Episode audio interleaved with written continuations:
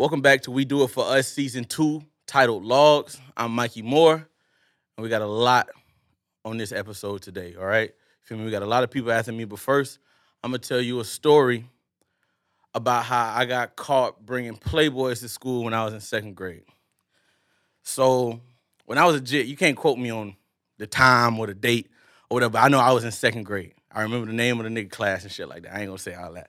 But my mama had just got with, well, my stepdad. She ended up marrying a nigga. So when you go into this nigga crib, it was like stacks and stacks of playboys. I'm talking all types of bitches.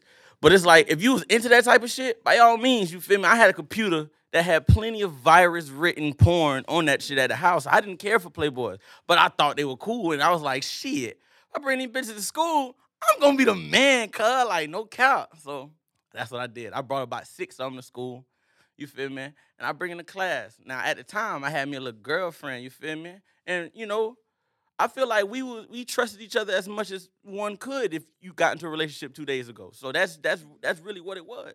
So I passed them out. I Passed them out over here, over there, over there. She had one, I had one. You feel me? Keep one in, you know. And we had the cubby desk. Oh, yo, the cubby desk were like, if I had cubby desk when I was in high school, I would have went to prison for drugs. You know how much I would have kept in the cubby? But I kept the, I kept the shit in the cubby, right? So we jits, and niggas don't know how to move when you jits. So it's like everybody looking at the at the titties and shit in the in the book, flipping through the book. But it's like they'll pull out the book.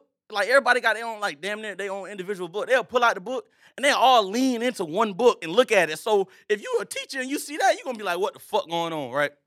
But we got away damn near the entire class doing shit like that. Everybody peeking over and seeing shit like that. So I'm like, ah, you feel me? So we good. Man, one nigga farther down get caught, and he get caught. He be like, man, that ain't even mine. And they, and he said it was my girlfriend books because she helped pass them out. So I already knew what time it was. I'm I'm grits. She gonna snitch on my ass immediately, and that's what she did. She said they're not even mine. They're his, right? And so me, it's like we all got a book. I can lie to him, bitch. It ain't mine. It's hers. You feel me? Like it's nothing. But everybody teamed up on a nigga. You feel me? They teamed up on a nigga like myself, and they bammed my ass. So the next two years, I had to had to wear uh, a clear book bag to school every day of the week until I was trusted again by my parents, and it and I was able to not have it no more. Like in fourth grade, and fourth grade is when I filled up the computer with cartoon porn. So, but that's another story for a different day.